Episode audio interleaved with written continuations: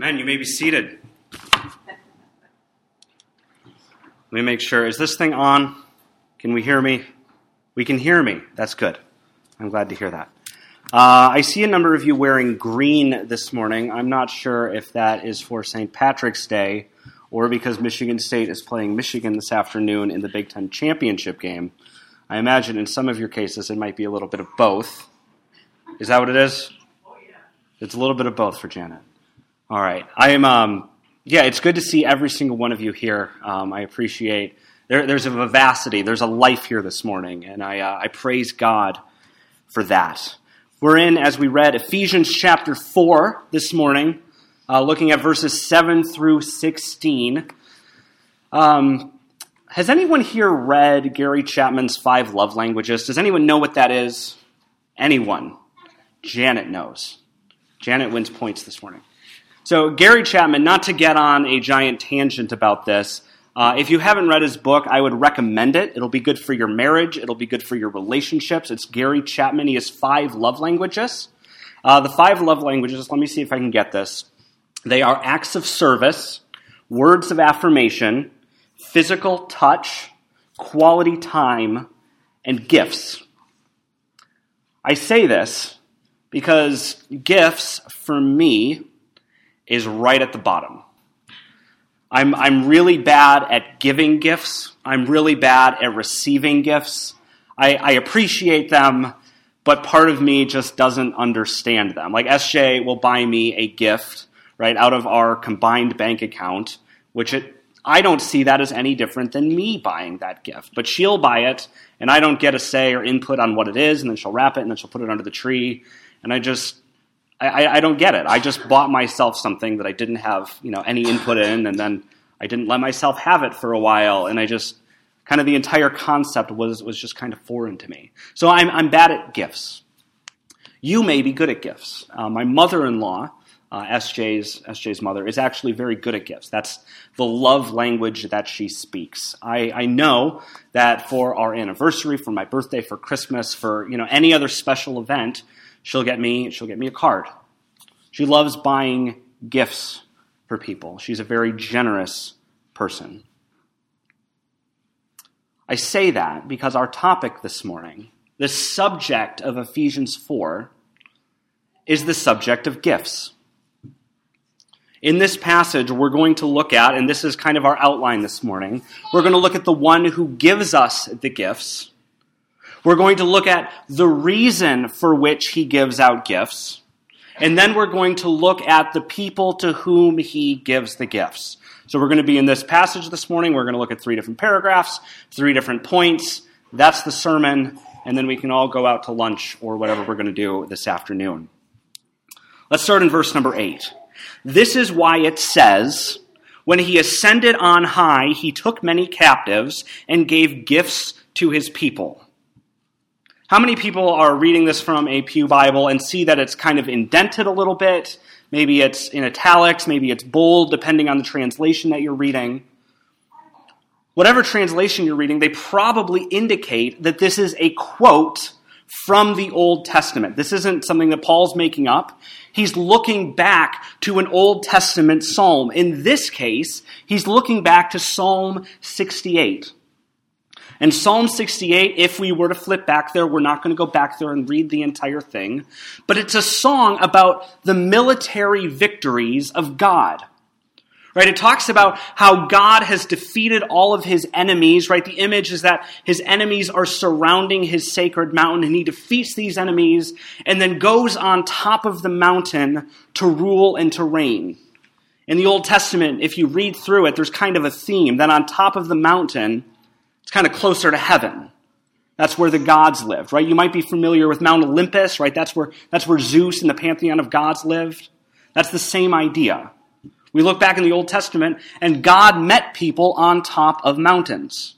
Mount Zion is where the temple was. Mount Sinai is where he came down to, to be with his people and to meet with his people for the first time. And in Psalm 68, it's the picture of God ascending to the top of this mountain. When he ascended on high, according to Ephesians, this is Paul's quote, he took many captives and gave gifts to his people. In Psalm 68, the quote is actually, he, he took many captives and received gifts from people.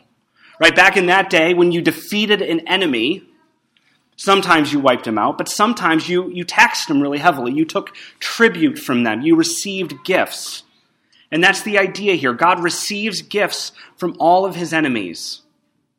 And at the end of the chapter, at the end of Psalm 68, God gives power and strength to his people. So God defeats his enemies. He ascends on high to the mountain to be glorified, to be worshiped. He receives gifts from all of his enemies. He receives tribute from them. And he gives gifts to the ones who follow him. Paul looks back on this and he kind of repurposes this quote a little bit. We've already talked about Jesus ascending on high, if you remember back to previous weeks. Ephesians 1:10 it talks about God's plan right to bring all things under the headship of Christ. Christ is going to be exalted above everything and everything will be brought underneath him. In the next chapter, in chapter 2, verses 20 through 24, it talks about how God has set Christ once again as head above the church, which he fills with all of his fullness. Christ is the head above all things. And that word head kind of has a double meaning in this passage, right? We have a head right here, right? A cabeza, the thing that thinks in our, in our, you know, this thing. But head can also mean source, something that something flows from. Right? So we have Christ, who is the head of the body of Christ, and he also is the head of all of these gifts. He is the one who fills all things from his headship. Christ is exalted above all. He is the one who died. He is the one who rose again. But he didn't just rise again. He rose again to be enthroned above everything. And it's from this position Christ descends to the earth in verse number 9. He ascends above all things. And from there, once he has had victory over his enemies, right, these principalities and powers that we've been talking about, angelic and demonic forces, once he is raised above them, he gives gifts to his people. Just as God in the Old Testament was exalted above everything, and received tribute and then kind of redistributed that tribute to his people. Christ gives gifts to his people. In the previous section, we talked about the unity of God's people. Do you remember that in the first six verses of chapter 4? We talked about how we are one family together. And just like as we are as we are one family together, right? If you have if you have a family, you love your family, but you don't always get along with your family. But we're supposed to make every effort to be together. We're supposed to be a unity. But we see in this passage that just because we are united, just because we are a unity, that doesn't mean that we are supposed to be a uniformity. It doesn't mean that we are all supposed to be the same. God gives gifts to his people but he gives a bunch of different gifts to his people. But before we dive into that, let's look at verse number 14 and look at the purpose for which God gives gifts to his people.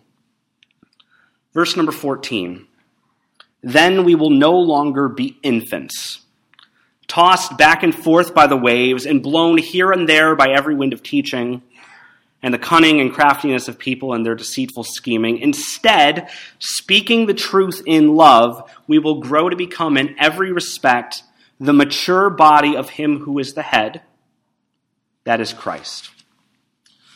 I have talked an awful lot the past few weeks about my newborn son. Uh, a number of you have you know seen him. He's he's here this morning, giving his amens as I preach. Um, and I talk about him a lot because I love him a lot and I think he's the cutest thing in the world and he's pretty great. My son is an infant. He is immature. And it's not that it's not that he's dumb, right? Like I can see the ways, and it's really cool to see uh, how the ways in which he's intelligent, the ways in which he learns. His problem isn't that he's dumb. His problem is just that he's inexperienced, right? He's had about three months of life experience, and not really anything more than that. The other, the other week, uh, SJ had just washed her hair, and she came out of the bathroom with, with kind of her hair wrapped up in a towel, a big white towel. And when my son, when my son saw her, like when she walked out, he just looks up at her.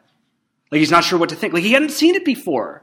He doesn't get that, you know, she has a towel on her head, she's still the same person. He's wondering what happened to her hair. And that doesn't mean he's dumb, he's just immature.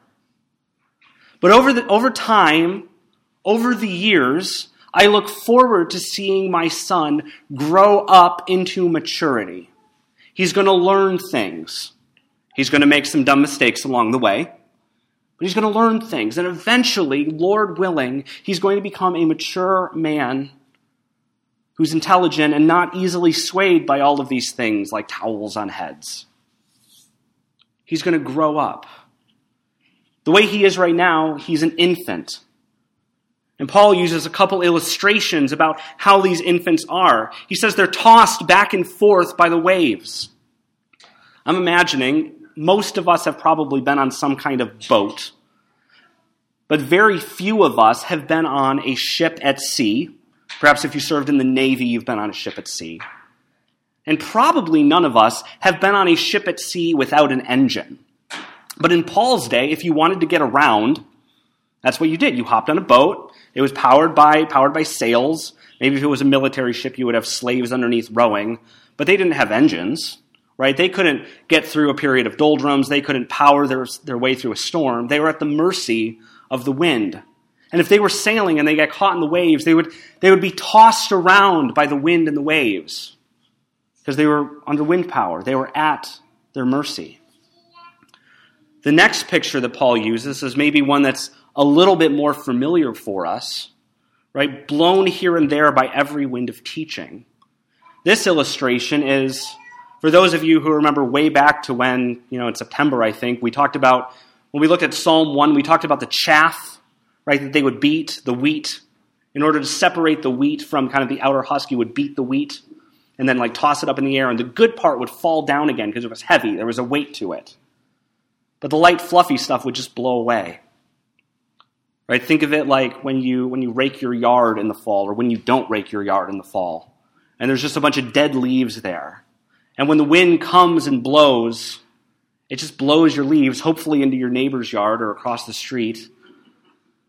But it blows them away because there's no weight there. There's no substance there. They're just blown about by every wind of doctrine. Paul here urges his people to be built up in maturity so they're not like infants. So they're not easily swayed by every single, by every bit of doctrine. So they're not easily swayed by every TV preacher that comes along or every kind of religious meme that's shared on Facebook. He wants them to be grounded in the Word. But it's not just knowledge for knowledge's sake. Let's look at verse number 15, and I really want to focus here if we can. Verse number 15 instead, speaking the truth in love. Speaking the truth in love. Paul wants the Ephesians to grow up in truth and knowledge, but not just truth and knowledge. He wants them to be able to speak the truth in love. Right? If we look at you know, the, the array of churches in this country. We can go to the very liberal fringe of, of the churches that we have in our country, and you can find churches that do very well at speaking in love, but they don't necessarily do a great job at speaking the truth. In some churches, you'll find people who think that if we speak the truth, then that means that we aren't loving. So we're going to kind of brush the truth to the side a little bit. We're going to say, well, you know, it's important to believe some things, but we can't really tell people that Jesus is the only way to heaven because that's not very loving. In an effort to speak the truth in, or to speak in love, they neglect the truth. And that's not okay. On the other end of things, we have, we'll have very conservative churches that are very good at speaking the truth.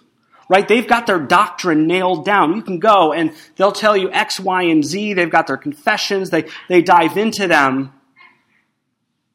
But in applying that truth, they don't do so in a very loving way. And I know this is a broad brush, and you'll find exceptions to this in different denominations across the country.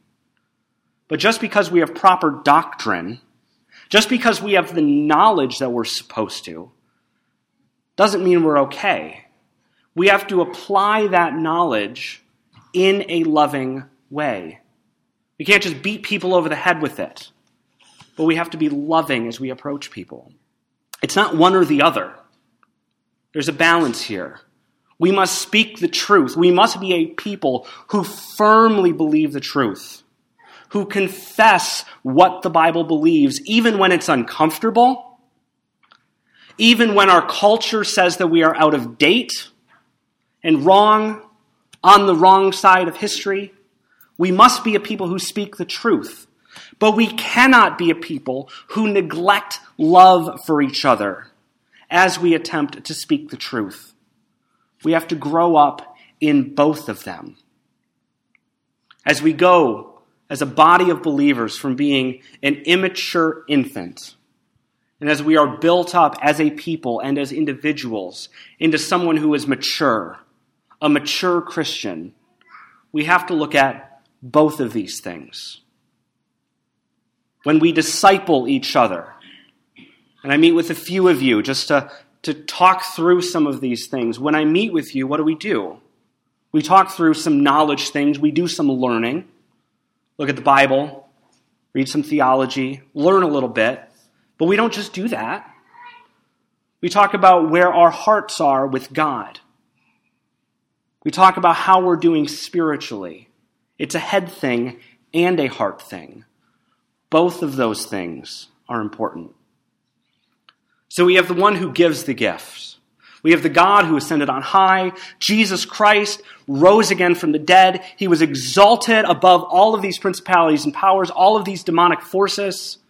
And from there, he gives gifts to people, right? He fills all things. He's there to, to bring everything into the unity that it was supposed to be at creation. He's there to fix Adam and Eve's sin. And in doing so, the way he does this is by giving gifts to his people. And the purpose for which he gives gifts to his people is to build us up into maturity. As individuals, as a body, we grow up in knowledge and we grow up in love, and we don't look for one at the expense of the other. We look for both of them. But to whom does God give these gifts? What do those gifts look like? Verse number seven, Paul kind of introduces this idea. If you look, actually, verses 8 through 10 are kind of an aside. They, are kind of a parenthetical thing. So if we look at verse number 7, it flows really well into verse 11. But to each one of us, grace has been given as Christ apportioned it. Grace has been given. Now, don't let the word grace throw you off. In other contexts, we talk about how God's grace is in salvation. But what is that? It's a free gift to us. God gives us salvation, not because we buy it, but because He loves us. It's grace, it's free. The word there is a similar idea, but instead of being given salvation, we are given gifts in order to build up the body of Christ. Both are free gifts. But Paul, Paul makes it clear here that he's not talking about salvation, he's talking about spiritual gifts that he gives to his body to build itself up. To whom does he give this grace? Verse number seven. Who gets these gifts? Is it the extra, the extra spiritual among us? Is it the member of session, the elders? Is it just for pastors? Who is it? All of us. But to each one of us, grace has been given as Christ apportioned it. Every single one of us, if we are part of the body of Christ, we get gifts from God. In a way, that's part of God's love language. He gives us gifts to build ourselves up. Some of these gifts are described in verse number 11. So Christ gave himself the apostles, the prophets, the evangelists, the pastors, and the teachers. Who is that in this room? I think there's just two of us, right? I'm a pastor. My wife is a pastor. She's not a pastor here. She's visiting with us from another church while she's on maternity leave. Thank God for her. Side note, she's actually going to be preaching next week, and I'm really excited about that. We're going to be able to be blessed by her. Uh, anyway, there, there's only two of us that are pastors. God has given that special gift to only a few people. But that doesn't mean that us pastors are the only ones who are gifted. God gives pastors why? Verse number 12 why does he give pastors and teachers? It's to equip his people. Right? So God gives gifts to everyone, but he gives special equipping gifts to the leaders of the church. So that the leaders of the church, the teachers in the church, may help equip all of the believers, may help them work on their gifts, so that the body of Christ may be built up. It's not the job of the pastor alone to build up the body of Christ. That's not something that we get to just pawn off on the leadership of the church and say, hey, it's not my job. That's why we have a pastor. He's going to build up the body of Christ and he's going to make us mature and all of that. That's, that's, not, that's not the image here.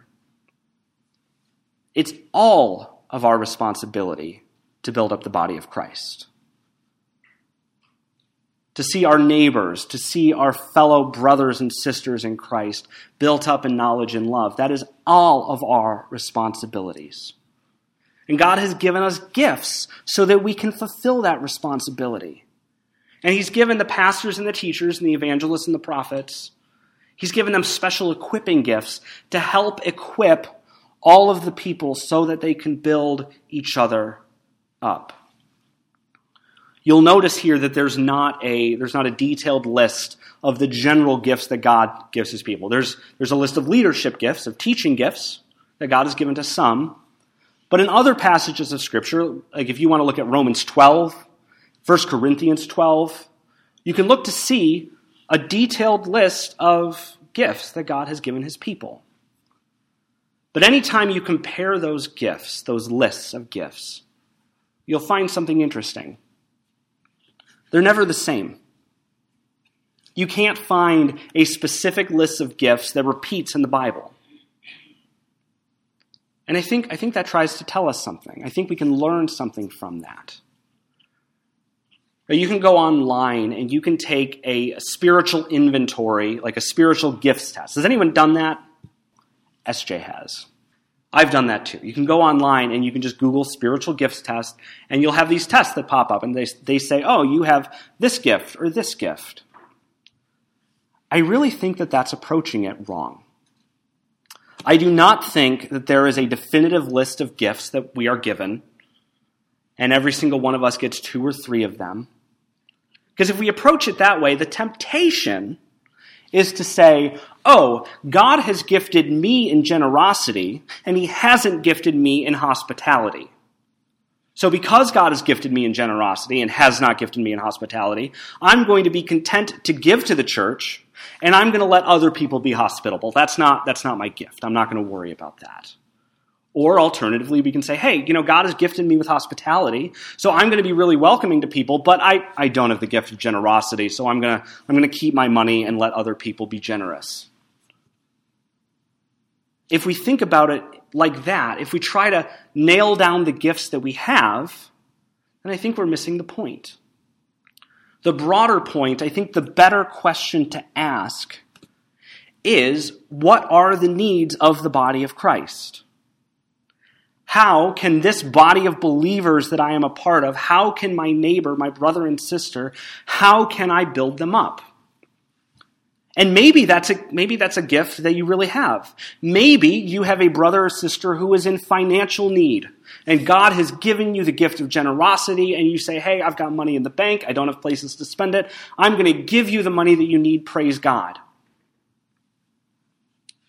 Maybe your brother and sister is in need of a friend, of being welcomed as family into your home.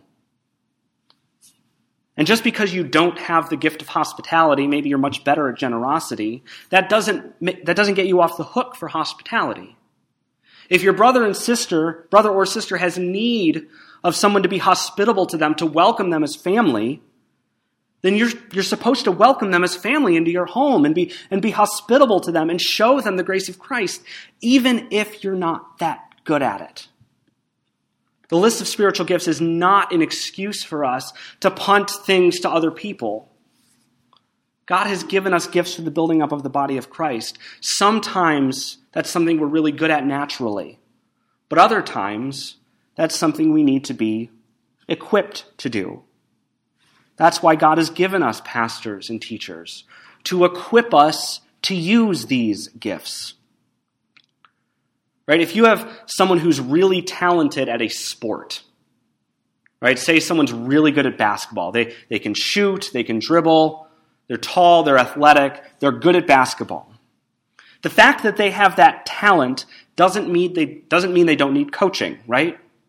They do need coaching. Because just because they have talent doesn't mean that, that that talent has been honed.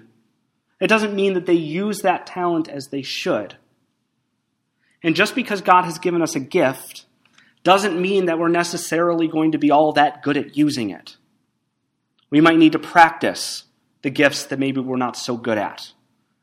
We might need to ask the pastor or ask an older spiritual person, someone whom we respect, to help us as we exercise these gifts that we're not as comfortable with. But God has given us gifts so that we can build up his body. It's his way of loving us. So I encourage you, each one of you, look around. Look at the needs that are present in this congregation and ask, how can I help? How can I build up the body of Christ? How can I make other believers more mature? Maybe that is hospitality. Maybe that is welcoming someone into your home and saying, hey, I don't, I don't know you very well. Let's get to know each other so we can bless each other. Maybe that means just a simple mentor mentee relationship. Maybe if you're in here and you're older, you need to find someone who's younger than you and say, hey, I would love to. I'd love to meet up with you occasionally, and we can talk about how we can grow in love and we can grow in knowledge.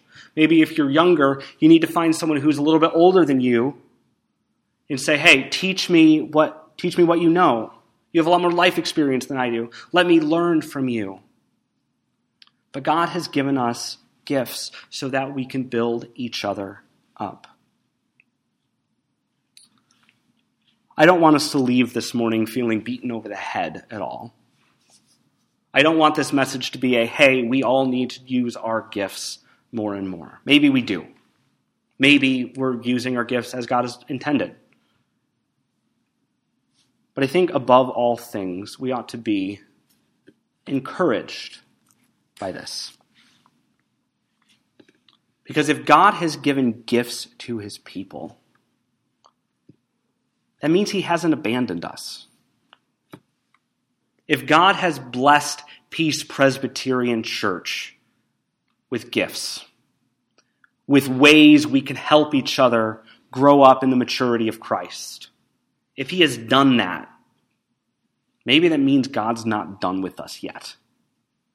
God still loves his church.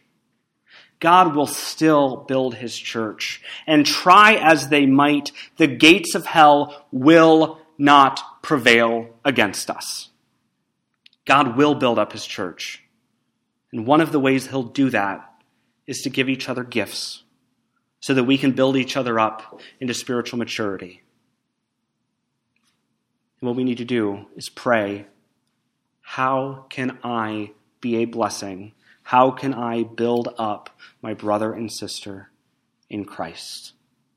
Because God is not done with us. Let's pray.